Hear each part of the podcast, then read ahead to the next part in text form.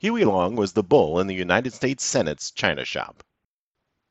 He stormed into the world's greatest deliberative body in 1932 after it had already been in session for two months. In a room full of men in dour blue suits, Huey wore flashy brown tweeds, beautiful white shirts of the finest fabric with his monogram embroidered on one sleeve, a bright red silk necktie, and according to one chastising reporter, a handkerchief regrettably on the pink side. It wasn't long, pun intended, before the Senate figured out that they had a real problem on their hands. But soon enough there was another fellow in the Capitol who was even more worried about the storm from the bayou President Franklin Delano Roosevelt. A pro Huey newspaper, the Bogalusa News, suggested on January 9, 1931, that Huey run for president. He liked the idea. He thought his Senate seat would be just the thing to get him the kind of national platform he needed to mount a serious campaign for the White House. He didn't think his fellow senators had to like him in order for his plan to work, so he didn't even try. He would wander around the Senate chamber while it was in session, taking any open seat. If he was bored, and he was often bored, he'd sit at a desk closest to the speaker and stare at him. Or he would loiter in the back of the chamber, grabbing any senator who passed by and lecturing him on the latest controversy. The United States Senate found Huey Long exhausting. Senator Long didn't attend committee meetings. He was absent for 81 out of 137 days of the legislative session. As he had done in Louisiana, he showed up when he had something to say, like that day in April 1932 when he gave a speech calling for all fortunes to be limited to $100 million and the surplus divided among the poor. He claimed that corporate monopolies and maldistribution of wealth were root causes of the Depression. He called for a 65% tax on incomes over $2 million. He called his little tirade the doom of America's dream. His proposed bills went nowhere in the Senate. One senator said, I don't believe he could get the Lord's Prayer endorsed in this body. But as always, other politicians weren't really Huey's audience. The common voters were, and they loved the idea of blaming rich people and big companies for their problems they were definitely on board with taking some of that money back for themselves. The American people have rarely been huge fans of Congress, so they delighted in Huey's antics in the Senate. He moved to have the senior senator from Arkansas removed as minority leader, saying that Democratic Senator Joe Robinson was in the pocket of his corporate backers. He accused the senator of using his Senate seat to line his pockets and said the Depression was the result of a conspiracy between Robinson, Herbert Hoover, financier Bernard Baruch, and Eugene Meyer, governor of the Federal Reserve Bank. He suggested Democrat Robinson join Republican Hoover's presidential ticket as vice president in 1932. He even attacked Robinson's appearance, saying Joe doesn't look really as well with his hair dyed. This prompted Senator Reed of Pennsylvania to invoke a Senate rule prohibiting one member from personally attacking another. A few days later, when Vice President Curtis was presiding over the Senate, likely summoned there in an effort to control the unruly kid in the room, Huey was ordered to return to his seat by the Vice President of the United States himself. A few days after that, upon finishing another attack on Robinson, Huey loudly resigned all of his committee assignments, which one reporter said makes one think of the schoolboy who won't play on the school ball team because the players won't let him pitch. Crowds of people filled the Senate galleries to see Huey's performances, and they laughed and applauded his antics. On one occasion, where the crowd got particularly riled up at Huey's show, the presiding officer of the Senate threatened to clear the gallery. Senator Alben Barkley, future vice president, said, When the people go to the circus, they ought to be allowed to laugh at the monkey. The show went on. One of the spectators in these sessions was a congressional aide from Texas named Lyndon B. Johnson who asked the Senate doorkeeper to let him know whenever Huey was about to speak. For leading the masses and illustrating your point humanly, Huey Long couldn't be beat, Johnson said later. I was simply entranced by Huey Long. Future President Johnson might have learned a thing or two from the Kingfish. His close talking, bullying style as Senate Majority Leader and later President echoed Huey's own tactics of persuasion. But Senate gallery crowds and the occasional disparaging mention of Huey by the hostile Washington press corps wasn't going to get him the national attention he needed if he was going to make a run for the White House. He had to get out of town and find something to do that would get him in front of a larger crowd. Hattie Caraway was the junior senator from Arkansas, appointed to her seat when her husband died. She was heading for re-election in 1932 with no money and facing six male opponents who each had lengthy political experience. No woman had ever been elected to the Senate for a full term, and she wasn't sure she should run. She entered the race anyway. She told reporters, The time has passed when a woman should be placed in a position and kept there only while someone else is being groomed for the job. Her friends told her she had no chance of winning. Hattie wrote in her journal, Guess my political life is nearly over. Huey Long found her on the Senate floor in May 1932 and told her, in his usual forthright style, that she was going to lose for sure. Hattie went back to her desk, covered her face with her hands, and cried. Huey was so moved by this that he went to her office later that day and offered to help her win. We'll put on a campaign they'll never forget, he promised. Hattie wasn't sure she should take Huey's help. In the Senate, he was just the annoying loud guy who was always getting in trouble. But with no other option, she agreed, making Huey promise that he wouldn't use the campaign to attack the other senator from her state, his enemy Joe Robinson, and that he wouldn't try to control her votes in the future. Huey had genuine sympathy for the widow, and she had voted for some of his proposals. Like him, Hattie was an atypical senator, and she was a thorn in the side of stuffy conservatives. And the campaign would get Huey the spotlight he wanted. So he went to Arkansas.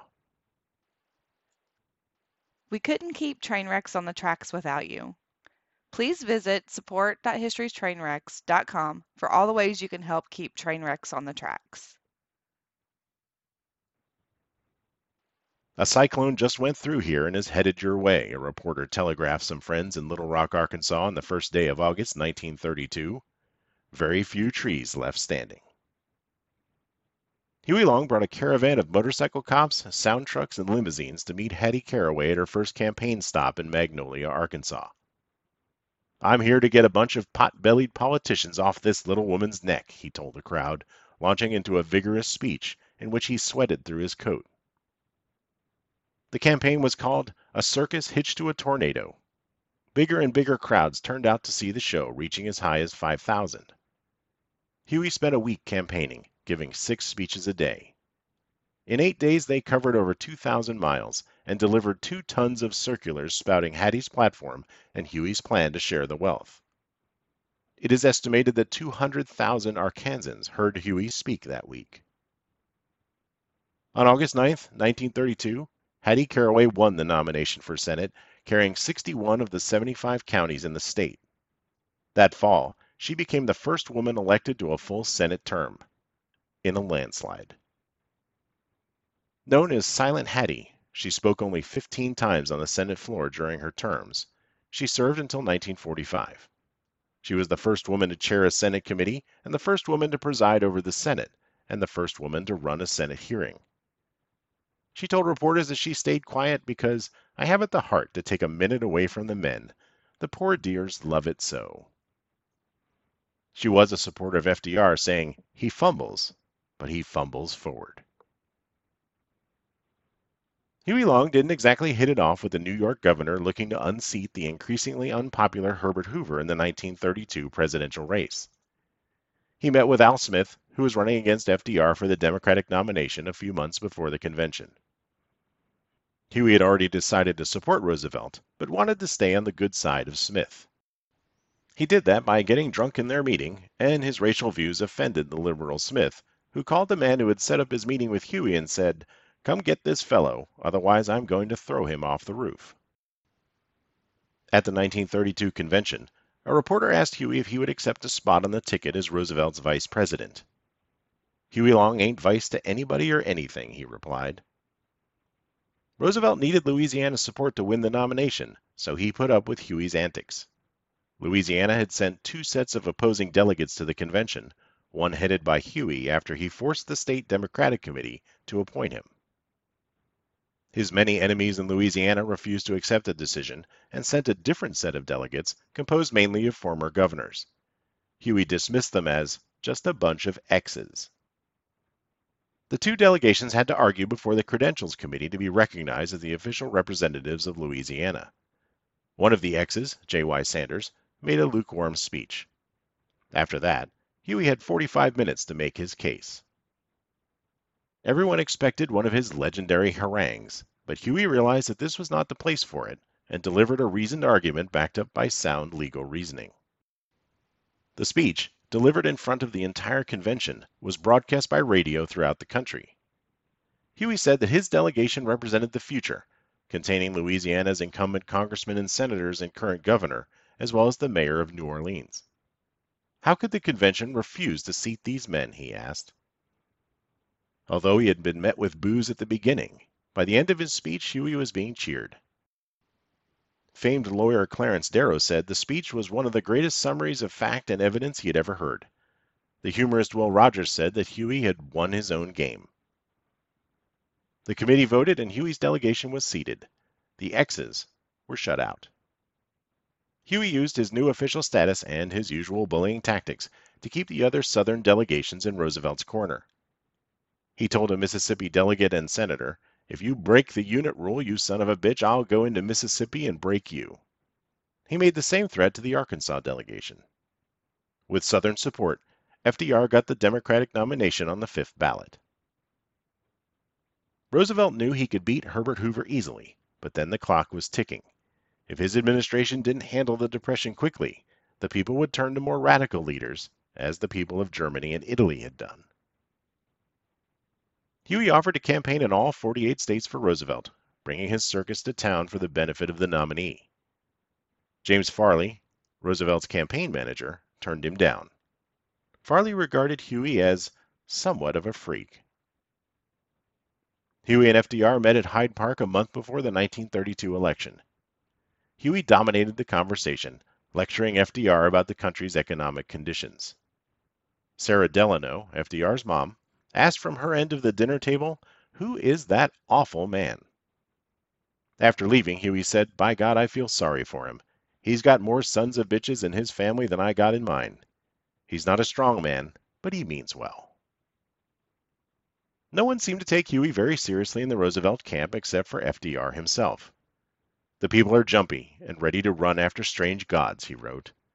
It is all very well for us to laugh over Huey, but actually we have to remember all the time that he really is one of the two most dangerous men in the country.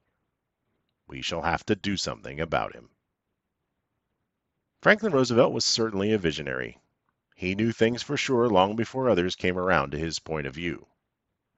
He saw Huey Long as a self obsessed man with huge ambitions who would stop at nothing to get what he wanted, even if it meant damaging the country. Like challenging Roosevelt for the nomination in 1936 or running as an independent, splitting the Democratic vote, and throwing the country to the Republicans for four years so that Huey could come back and win the White House in 1940. Which, as it turns out, was exactly what Huey Long was planning to do. On our next episode, Franklin Roosevelt wins the presidency and the job of doing something about the Great Depression before it's too late and someone else comes along to take him out. In the meantime, Huey Long starts on his long term plan to take FDR out. Stay tuned for The Most Dangerous Man in America, Part 5.